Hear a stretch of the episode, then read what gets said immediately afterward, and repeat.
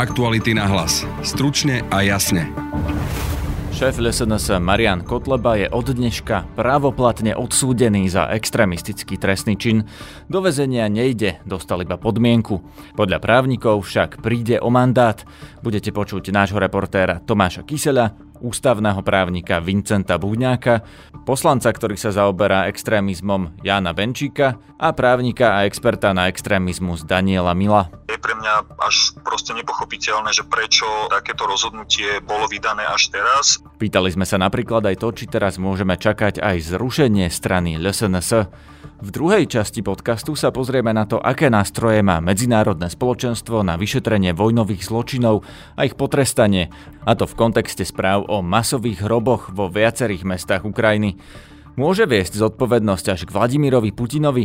Téma pre experta na medzinárodné trestné právo Lukáša Marečka. Tí velitelia a kľudne aj generáli môžu byť zodpovední, nie sú chránení trestnoprávnymi imunitami. Vladimír Putin konkrétne je teda hlavou štátu, ktorý požíva samozrejme výsady a imunity aj v trestnoprávnej oblasti. Počúvate podcast Aktuality na hlas, moje meno je Peter Hanák. Bývalý špeciálny prokurátor odsúdený, bývalý generálny prokurátor aj policajný prezident obžalovaný. Systém našich ľudí sa začal rúcať. Čítajte na Aktuality bodka es ká, aké dôkazy majú v rukách vyšetrovatelia a komu všetkému hrozí dlhoročné väzenie. Predseda ĽSNS Marian Kotleba nejde do väzenia, lebo najvyšší súd mu zmiernil pôvodne viac ako štvoročný trest a ponovom ho potrestal iba podmienečným trestom. Konkrétne dostal za neonacistickú symboliku na šekoch iba šesť mesiacov väzenia, aj to s podmienečným odkladom na rok a pol. Ako súd odôvodnil takúto zmenu rozsudku, sa pýtam nášho reportéra Tomáša Kysela, ktorý celú túto kauzu od začiatku sledoval. Áno, no tak háčik je v tom, že o, ten prvostupňový súd, špecializovaný trestný súd v Pezinku, o, dal Marianovi Kotlebovi štyri roky a štyri mesiace preto, lebo ho uznal vinným z... keď to zjednoduším, z propagácie neonacizmu, teda priamo, že propagoval tie myšlienky tej neonacistickej ideológie, s čím sa teda Najvyšší súd nestotožnil. Najvyšší súd povedal, že áno, že súhlasí s tým, že Marian Kotleba si bol veľmi dobre vedomý toho, že to číslo tisícštyristoosemdesiatosem nie je náhodné, ale že to je neonacistická symbolika, ale že Najvyšší súd tvrdí, že to nepropagoval, ale že len prejavoval sympatie voči hnutiu neonacistickému, voči ideológii, ktorá potláča ľudské práva a slobody. A to je podľa trestného zákona, za to sú už miernejšie tresty. To je menej závažný trestný čin. Čiže stále je to trestný čin extrémizmu, ale nie je tak závažný, ako keď človek priamo propaguje nejaké neonacistické hnutie alebo ideológiu. Áno, Marian Kotleba je vidný z extrémistického trestného činu, ale tá trestná sadzba už je tam nižšia aj podľa trestného zákona. Je to jednoznačné, že prichádza o mandát, lebo v zákone je taký paragraf, ktorý hovorí, že pokiaľ súd neuloží odklad, podmienečný odklad toho trestného, teda toho trestu, čo sa v tomto prípade stalo, že máme to overené, naozaj prichádza o mandát. No Marian Kotleba je odsúdený z úmyselného trestného činu, takže podľa mojich informácií by mal prísť o mandát poslanca Národnej rady. Áno. Aj keď je to iba podmienka. Je to podobný prípad ako Milan Mazurek. Uh, je to podobný prípad, akorát teda, že Milan Mazurek dostal peňažnú pokutu, ktorú keď uh, uhradil, tak vlastne bol zahladený ten čin, za ktorý bol odsúdený. Marian Kotleba nie je prvý poslanec, ktorý bol odsúdený za takýto trestný čin. Je ich tam viac. Spomínaš si na ďalšie mená poslancov, ktorí sú v súčasnosti alebo boli v minulosti z ĽSNS a boli odsúdení za extrémizmus? Áno, nejaké prípady sa už objavili. Určite treba spomenúť podpredsedu ĽSNS Andreja Medvedského, ktorý bol v minulosti odsúdený právoplatne za ubliženie na zdraví, tuším. Bolo to v súvislosti s tým, že teda fyzicky napadol zbil uh, nejakého mladíka na nejakej uh, zábave na Orave. Uh, a to bol mladík nejakej tmavšej pleti, on mal nejaké bol rasistické reči. Dom, alebo z Dominikánskej republiky, áno. Uh, a určite odsudený bol teda Milan Mazurek, to je asi najznámejší prípad, ktorý bol odsudený s tiež najvyšším súdom právoplatne za hanobenia rasy a národa na peňažnú pokutu, tuším to bolo desaťtisíc eur. Ten tiež prišiel o mandát. Aj on prišiel o mandát. Ty si písal už vo svojom článku, že namiesto Mariana Kotlebu by v parlamente mala nastúpiť poslankyňa Slaviena Vorobelová, ktorá nie je členka ĽSNS, tak ako tomu máme rozumieť? Ona je len na tej kandidátke ĽSNS, ale ona sa od, ne- od tej strany nejako dištancuje, alebo ako to je? Ono to bolo tak, že ĽSNS pred parlamentnými voľbami v roku dvetisícdvadsať vzala na kandidátku predstaviteľov viacerých menších strán, medzi nimi to boli napríklad Škufovci, ktorí sú v parlamente, ale ktorí už tiež nie sú, nepôsobia v rámci klubu ĽSNS. To napríklad pán Taraba. A potom uh, jednou z tých strán, ktor- ktorá mala pár ľudí na kandidátke ĽSNS, bola aj Národná koalícia, taká maličká strana, ale v podstate hodnotovo asi veľmi blízka ĽSNS. A jej predsedníčkou bola v tom čase, v čase Slaviena Vorobelová. Ona už paradoxne nie je dokonca ani v tej národnej koalícii. Ona je teraz, aspoň podľa mojich informácií, úplne nezaradená nejakým spôsobom stranícky, čiže je trošku možno, že aj záhadou, že či vôbec bude ona spolupracovať s Kotlebovcami. Zaujímavé je, že ak nebude, tak ĽSNS s najväčšou pravdepodobnosťou príde o poslanecký klub, pretože ich bude v parlamente iba sedem a na poslanecký klub ich musí byť aspoň osem. Ďakujem, to bol Tomáš Kysel, náš reportér, ktorý sleduje extrémistickú scénu na Slovensku. Ďakujem. Na linke mám v tejto chvíli ústavného právnika Vincenta Bujňáka z Univerzity Komenského. Dobrý deň. Dobrý deň, ďakujem za pozvanie. Pán Bujňák, je to dostatočne jednoznačné a jasné, že Marian Kotleba, aj keď dostal len podmienečný trest, príde o poslanecký mandát? Je to jasné kvôli zneniu ústavy, ktorá hovorí o tom, že mandát poslanca zanikne dňom nadobudnutia právoplatnosti rozsudku, ktorým poslanec odsúdený za úmyselný trestný čin. A keďže daný poslanec bol právoplatne odsúdený za úmyselný trestný čin, tak v tomto prípade jednoznačne jeho mandát zaniká. A tí, ktorí upozorňujú na tú druhú časť tej normy z ústavy, tak tam si potrebujú všimnúť, že tá druhá časť sa týka tých nedbanlivostných trestných činov, ale táto prvá časť, úmyselné trestné činy, jednoznačne platí, že keď sa poslanec dopustí úmyselného trestného činu, je právoplatne odsúdený, tak jeho mandát zaniká. Takže Marian Kotleba v tejto chvíli už nie je poslancom. Dňom nadobudnutia právoplatnosti rozsudku, a keďže voči tomu rozsudku on už nemôže podať odvolanie, tak predseda Národnej rady vezme iba na vedomie tento rozsudok a vyhlási nastúpenie náhradníka, myslím v danom prípade náhradničky, na jeho miesto, a táto náhradnička potom bude skladať sľub Národnej rade. Ako dlho Marian Kotleba sa v dôsledku tohto trestu, ktorý vlastne bude trvať, lebo je to podmienka na rok a pol, nebude môcť uchádzať o kreslo v parlamente? Musíme vychádzať zo zákona o podmienkach výkonu volebného práva. Tento zákon hovorí, že keď ste boli právoplatne odsúdení za úmyselný trestný čin a vaše odsúdenie ešte nebolo zahladené, tak máte prekážku výkonu tohto pasívneho volebného práva, čiže nemôžete kandidovať okrem iného aj do Národnej rady. A v jeho prípade sa rozhodlo o tej skúšobnej dobe trvaní jeden rok a šesť mesiacov. On, pokiaľ bude viesť v tejto skúšobnej dobe riadny život, tak potom súd svojim rozhodnutím vysloví, že sa osvedčil, a potom, keď takéto niečo vysloví, tak sa hľadí na toho odsúdeného, ako keby, ako keby nebol odsúdený, čiže tam potom už táto prekážka výkonu volebného práva, pasívneho volebného práva existovať nebude. Bude to teda veľmi tesné, lebo keď sa pozrieme, voľby do Národnej rady sa u nás uskutočnia, pokladá sa vo februári dvetisícdvadsaťštyri, a teraz, keď máme apríl dvetisícdvadsaťdva, tak keď k aprílu dvetisícdvadsaťdva pripočítame rok a šesť mesiacov, tak sa dostávame do obdobia bezprostredne pred voľbami do Národnej rady, keď sa podávajú kandidátne listiny, čiže bude to veľmi tesné a teoreticky sa môže stať, že ešte v tom čase bude mať túto prekážku výkonu pasívneho volebného práva. A keby náhodou boli predčasné voľby, tak je zrejme, že Marian Kotleba v nich kandidovať nebude môcť. Áno, pokiaľ by boli predčasné voľby, pokiaľ teda hlava štátu rozpustila parlament, keď by boli na to splnené ústavou predpokladané podmienky, tak nebude môcť, pretože rok a pol tam má túto skúšobnú dobu. Na linke mám teraz Daniela Mila z ministerstva vnútra, ktorý je dlhé roky expertom aj na extrémizmus a okrem iného je aj právnikom. Dobrý deň. Dobrý deň, prajem. Pán Milo, je podľa vás ten trest pre Mariana Kotlebu dostatočný, alebo rozumiete tomu, prečo Najvyšší súd mu ten trest znížil? Najvyšší súdca vo svojom rozsudku nestotožnil s tým, akým spôsobom vyhodnotil špecializovaný trestný súd túto kauzu šekov a priklonil sa teda k názoru, že je na mieste použiť miernejšiu kvalifikáciu. Z toho dôvodu bol teda aj znížený, znížený trest a teda ten trest je momentálne podmienečný, čo naozaj je to zásadný rozdiel oproti pôvodnému rozsudku špecializovaného trestného súdu. Rozumiete tomu prečo, pán Milo, že prečo použil tú nižšiu kvalifikáciu, či sa to najvyššiemu súdu zdalo byť menej závažné, alebo čo je vlastne toho dôvod?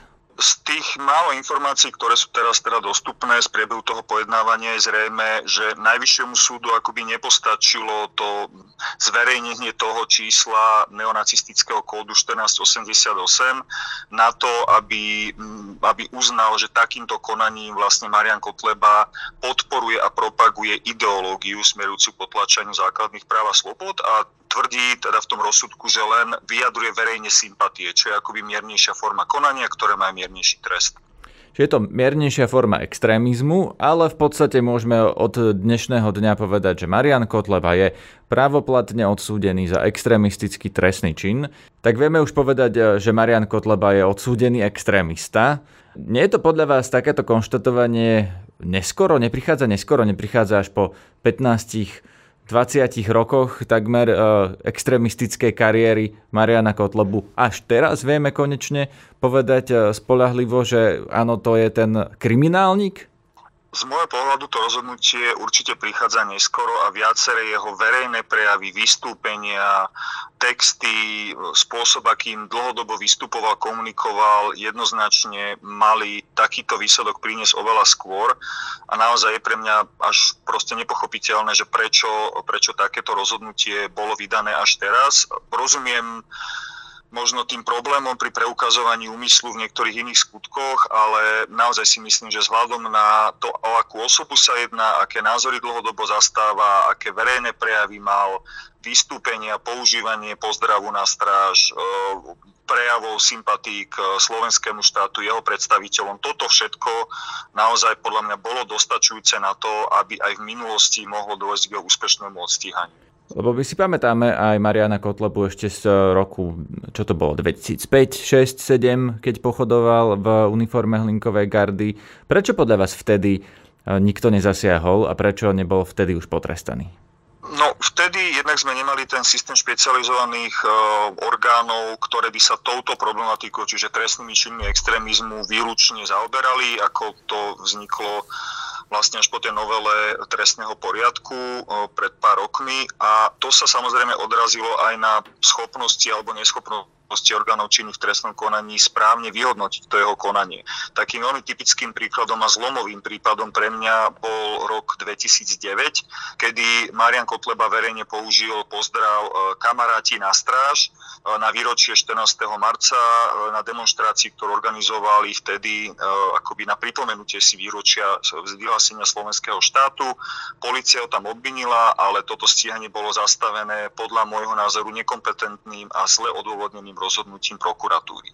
Dnes by sa takéto niečo nestalo, keďže tá judikatúra sa zjednotila, úrad špeciálnej prokuratúry postupuje oveľa razantnejšie a aj presnejšie pri e, interpretácii jednotlivých ustanovení trestného zákona. Hovorilo sa už v súvislosti s trestaním Mariana Kotlebu, že on je vlastne predseda politickej strany ĽSNS.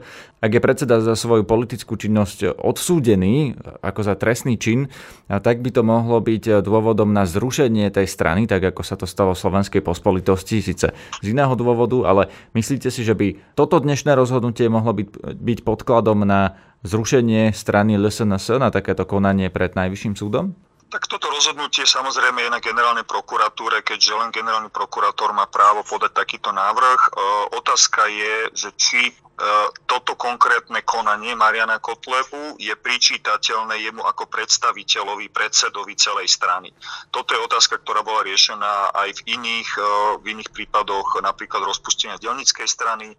A existuje k tomu opäť judikatúra. Môj názor je taký, že určite áno, lebo Marian Kotleba tam vtedy nevystupoval ako súkromná osoba, bolo to podujatie, ktoré organizoval vtedy ako župan a zároveň predseda, predseda ĽSNS, bolo to veľké verejné podujatie, čiže nekonal tam ako súkromná osoba a tým pádom aj toto, takýto prejav sympatií e, k hnutiam smerujúcim potlačom základných práv a slobod podľa môjho názoru je pričítateľný celej strane. Marian Kotleba na rozsudok zareagoval iba statusom na Facebooku, kde tvrdí, že celý čas išlo len o to, aby ho zbavili poslaneckého mandátu.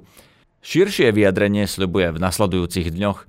Zareagovali aj ďalší politici. Ja som telefonoval koaličnému poslancovi Jánovi Benčíkovi, ktorý sa zaoberá extrémizmom. Dnešný rozsudok, ktorý teda, s ktorým sa dočkali teda po viac ako dlhej dobe, myslím si, že väčšinu demokratických orientovaných občanov Slovenska nepotešil, pretože najvyšší súd, ktorý zrušil rozsudok špecializovaného súdu, však ale zároveň uznal, že je vinným za to, že verejne propagoval alebo sympatizoval s neonacizmom. No a podľa najvyššieho súdu, to je na tom najsmutnejšie, podľa najvyššieho súdu, verejné prejavovanie sympatí s neonacizmom, dlhodobé pôsobenie v extremistickej scéne na čele slovenskej pospolitosti, na čele najvyšším súdom už zrušenej dávno strany čele svojho spolku, dnes už pomenovanom po ňom, Kotlebovci, Ľudovacia Slovensko, že to všetko vlastne je viac menej témer v poriadku a stačí na to podmienečný, nie veľmi dlhý pod, a nie veľmi vysoký podmienečný. Pán poslanec, ale viete, trestné právo funguje tak, že súdi človeka za jeden konkrétny skutok, nie za celú jeho extrémistickú kariéru, za to, čo ste povedali doteraz, že kedysi dávno zrušená strana Slovenská pospolitosť, to keď tak ho mali stíhať vtedy, ale teraz ho stíhali za to, že odovzdával šeky s neonacistickou symbolikou. Za to bol usvedčený. A otázka teda znie, či za takýto skutok, za tie šeky, má dostať štyri roky vo väzení, alebo stačí tá ročná podmienka? Ako aj teda v prípade trestného stíhania uvažuje samotný vyšetrovateľ a prokurátor, že vždy ide o kontext. Viete, ako keď oni sa na to samozrejme sami odvolávali, zverejňovali tam do nekonečná cenovky, čísla domov a špezetky a s týmto číslom, že vlastne to číslo nič, ne, nič zle neznamená. No však to je pravda, to číslo samotné bez toho patričného kontextu neznamená nič zlé. To číslo niečo znamená v určitom kontexte. A tak je to aj s Kotlebom. Totižto aj Kotlebu mal súd posudzovať v určitom kontexte. Ja viem, že vy hovoríte, že posudzoval jeden jeho skutok, ale Kotleba nie je teda niekto, o kom nič nevieme. Kotleba nie je nepopísaný list a najvyšší súd by predsa len mal vedieť, kto je Kotleba. A aj keď teda hodnotí jeden konkrétny skutok, mal by ho posudzovať v kontexte jeho dlhoročného pôsobenia. Aktuality na hlas. Stručne a jasne. Ukrajinská Buča ako nová Srebrenica. Cez víkend sa začali objavovať správy o masových hroboch v meste neďaleko hlavného mesta. Masové hroby so stovkami tiel civilistov a mŕtvoli po exekúciách aj na uliciach mesta. Svetoví politici volajú po vyšetrovaní týchto zverstiev. Lídri hovoria o možnej genocíde, ktorú za sebou nechali ruské vojska. Ako sa vyšetrujú vojnové zločiny a aké nástroje má svetové spoločenstvo na ich potrestanie? Téma pre Lukáša Marečka, odborníka na medzinárodné trestné právo Právnickej fakulty Univerzity Komenského v Bratislave. Pekný deň, vítajte. Dobrý deň, prejem. Sa pozrieme do minulosti. Rok devätnásťstodeväťdesiatštyri, africká Rwanda, viac ako osemsto tisíc obetí. Rok deväťdesiatpäť, rok NATO, Srebrenica, takmer osemtisícštyristo. Predtým vieme holokaust, ruské gulagy.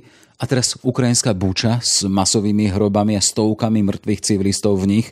Pán Mareček, politici vyzývajú na vyšetrovanie genocídy či vojnových zločinov. Je v tom rozdiel? Áno, ten rozdiel je v tom, že v prípade vojnových zločinov ide o závažné porušenia pravidel vedenia vojny, predovšetkým tzv. Ženevských konvencií.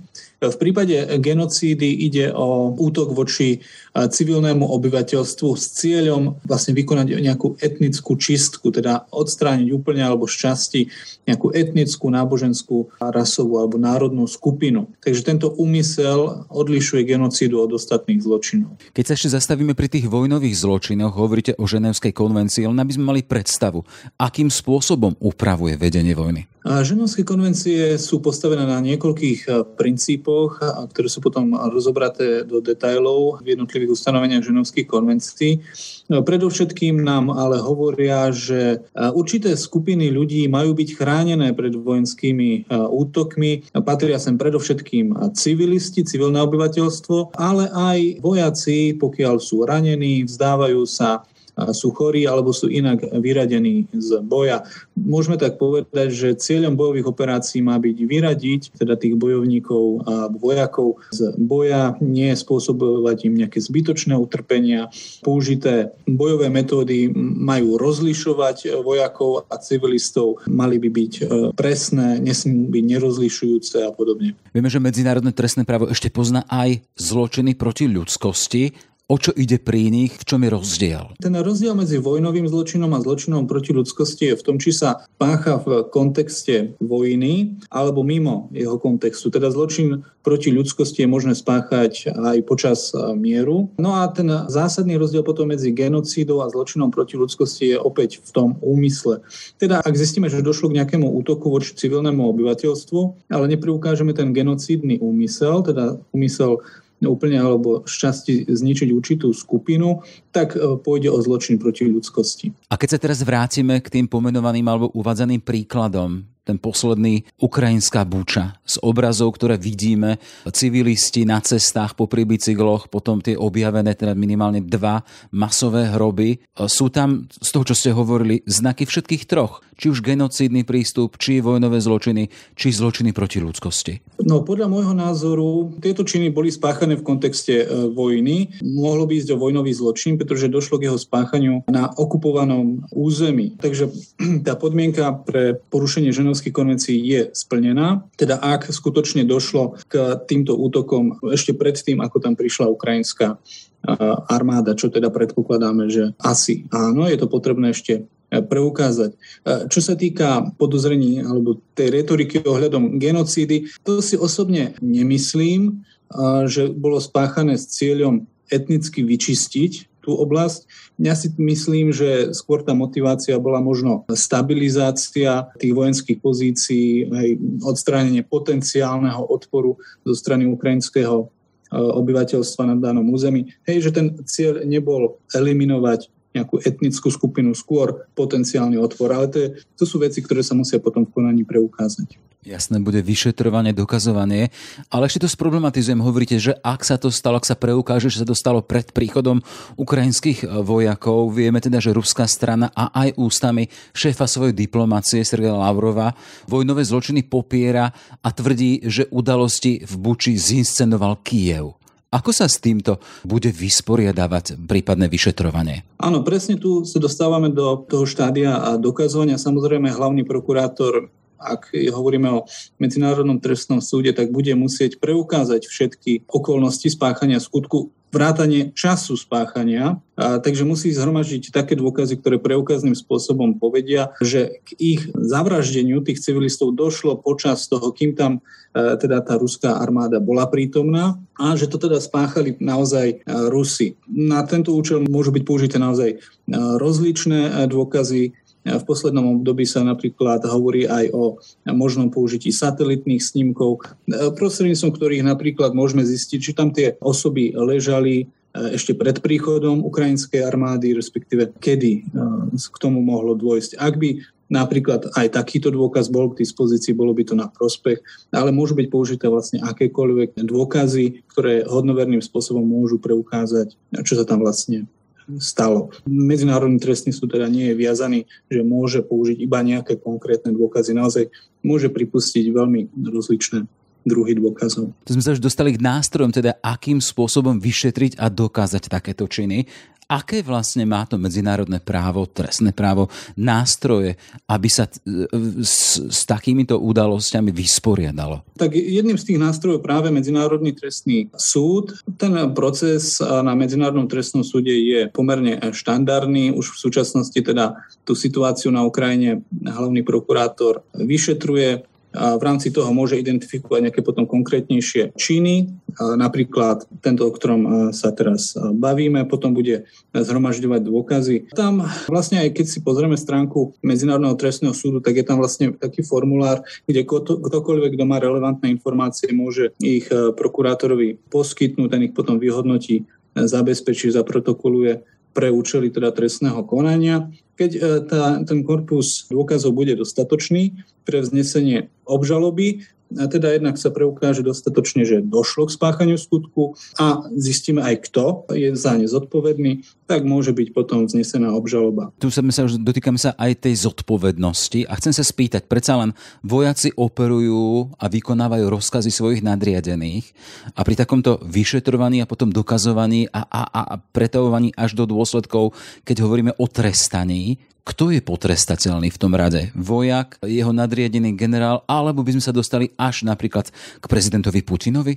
No, čo sa týka zodpovednosti, tak zodpovedný za vojnový zločin môže byť aj konkrétny vojak, ktorý jednoducho strieľal na tých civilistov, teda aj na tej najnižšej úrovni. Tu mi napadol napríklad prípad Erdemovič z Juhoslavského tribunálu, kde bol v popravčej čate, hej, a on nechcel strieľať, hej, nechcel uposlúchnuť ten rozkaz, ale veliteľ mu povedal, že ak tak neurobíš, tak budeš zastrelený taktiež. Juhoslavský tribunál to nebral ako okolnosť, ktorá by vylúčovala jeho teda protiprávnosť, protiprávnosť tohto konania, bol odsúdený, ale bola to poľahčujúca okolnosť.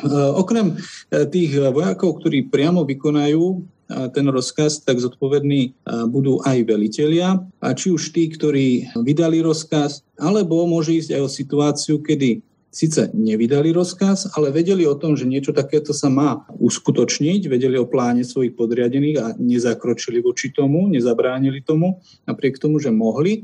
Alebo ak o tom aj nevedeli a neskôr sa o tom dozvedeli, že k tomu dos- došlo, tak e, nevyvodili zodpovednosť voči podriadeným.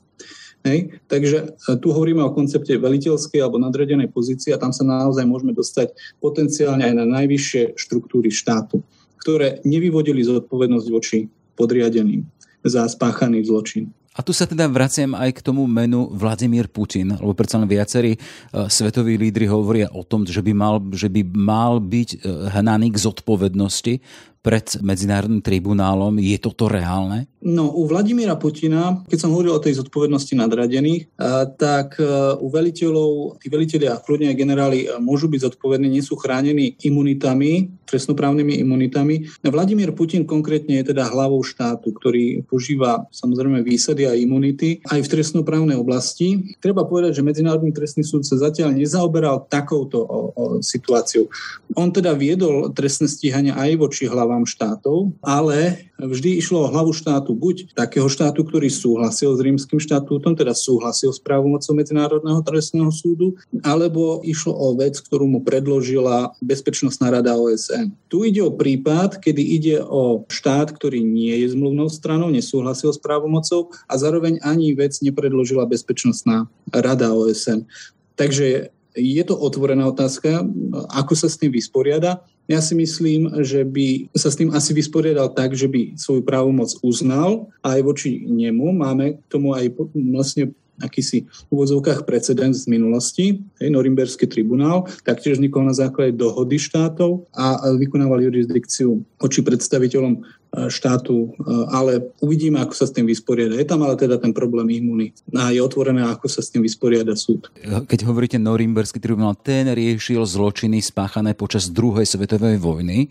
Toto, tieto udalosti na Ukrajine, teraz spomíname konkrétny prípad v Buči, ale sú správy z iných častí Ukrajiny.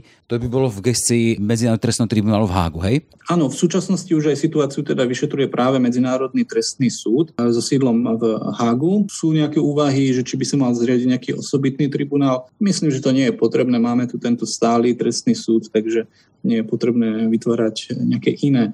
Buď by teda to trestné stíhanie viedol on, alebo je možné viesť trestné stíhanie aj na vnútroštátnej úrovni, napríklad pred ukrajinskými vojenskými súdmi, ideálne pred ruskými vojenskými súdmi, Hej, teda podľa toho, či hovoríme o páchateľoch z radov ukrajinskej armády alebo z ruskej armády. Ešte predtým, ak sa dostaneme k samotným trestom, ktoré hrozia za toto, na kom je, aby takéto prípady ohlásil, potom po prípade aj bol svedkom, lebo sme svedkami mnohých svedectiev z Ukrajiny, predsa len sme v dobe, keď aj sociálne siete sú plné ľudí, ktorí hovoria o tom, čo sa dialo, akým spôsobom prebieha to vyšetrovanie, komu dajú slovo a komu uveria. Hodnotenie dôkazov v rovine vyšetrovania. Samozrejme, prokurátor musí z všetkých tých možných informácií vyhodnotiť, že ktoré dôkazy sú asi tie najhodnovernejšie, najrelevantnejšie s ohľadom na potreby trestného konania. Potom po podaní obžaloby dôkazy vyhodnotí súd a na základe nich potom uloží trest alebo prípadne obžalovaného oslobodí. Takže je to v rukách súdu. Čiže genocída, vojnové zločiny alebo zločiny proti ľudskosti, ak by sme mali hovoriť o trestoch, čo za ne hrozí?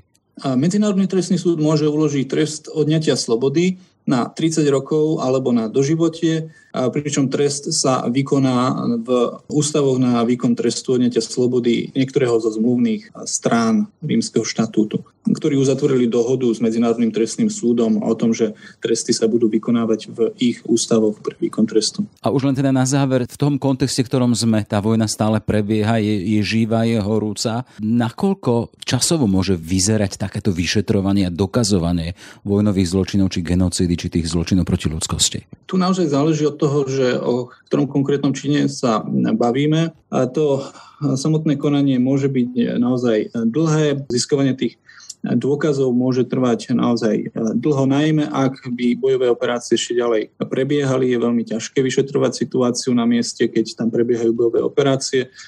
Druhá okolnosť, ktorá dosť komplikuje konanie pred Medzinárodným trestným súdom, je zaistenie osoby pre účely trestného konania. A Medzinárodný trestný súd môže vydať zatýkací rozkaz, ale kým sa tá osoba dostaví pred Medzinárodný trestný súd, teda kým ju odovzdajú pred Medzinárodný trestný súd, to môže trvať naozaj aj dlho, aj niekoľko rokov. A toto sú teda také dve okolnosti, ktoré naj, najčastejšie predĺžujú to konanie, pretože každý obžalovaný má právo byť prítomný na prejednaní svojej veci. Tu stačí dať príklady napríklad konfliktu v bývalej Juhoslávii. Niektoré rozsudky boli vynesené pred v horizonte dvoch, troch rokov. To už je tridsať rokov potom, čo sa tie udalosti stali na mieste. Áno, alebo ak by sme išli na ten Medzinárodný trestný súd, konkrétne potom aj z možnosť bližšieho obdobia napadol mi napríklad prezident Sudánu Al-Bashir. To je možno taký prípad, ktorý je nám teraz relevantný. Sudánsky prezident Al-Bashir, bol na neho teda vydaný zatýkací rozkaz, ale bol chránený samozrejme Sudánom, nechcel ho vydať. Potom, keď vycestoval do iných krajín, tak už vedel o tom, že keby vycestoval zo Sudánu a niekam na letisko, tak by ho zaistili. Išiel by teda na do Hágu. Preto cestoval iba do spriateľených štátov, ktoré teda ten zatýkací rozkaz nerešpektovali. A v Sudáne ale došlo medzičasom k zmene politického vedenia a v roku dvetisícdvadsať Sudán teda už ohlásil, že je ochotný vydať Al-Bashíra pre účely trestného konania. Takže toto môže byť taký príklad toho, ako sa môže vyvíjať tá situácia aj tu u nás, teda u nášho východného suseda, alebo v tej situácii na Ukrajine. Teda povedzme, že tí páchatelia možno budú chránení ruským štátom, nebudú, Rusi ho nebudú chcieť toho páchateľa vydať, ale ten páchateľ bude vedieť, že už nemôže vycestovať z Ruskej federácie a bude vedieť, že v Ruskej federácii môže dôjsť k zmene politického režimu v budúcnosti a ten nový politický režim možno už nebude naklonený tomu, aby ho bránil. A potom by či už vyvodil tú trestnú zodpovednosť on sám, aj vojnové zločiny sú nepremlčateľné, alebo by ho odovzdal Medzinárodnému trestnému súdu pre účely trestného konania. To je všetko teda záležitosť budúcnosti, uvidíme, či blízke, či tie vzdialenejšie. Toľko teda Lukáš Mareček, odborník na medzinárodné trestné právo z Právnickej fakulty Univerzity Komenského v Bratislave. Všetko dobré, nech sa vám darí. Všetko dobré. To je na dnes všetko. Rozhovor s Lukášom Marečkom nahrával Jaroslav Barborák. Na tejto epizóde sa podielal aj Adam Oleš. Zdraví vás Peter Hanák. Aktuality na hlas. Stručne a jasne.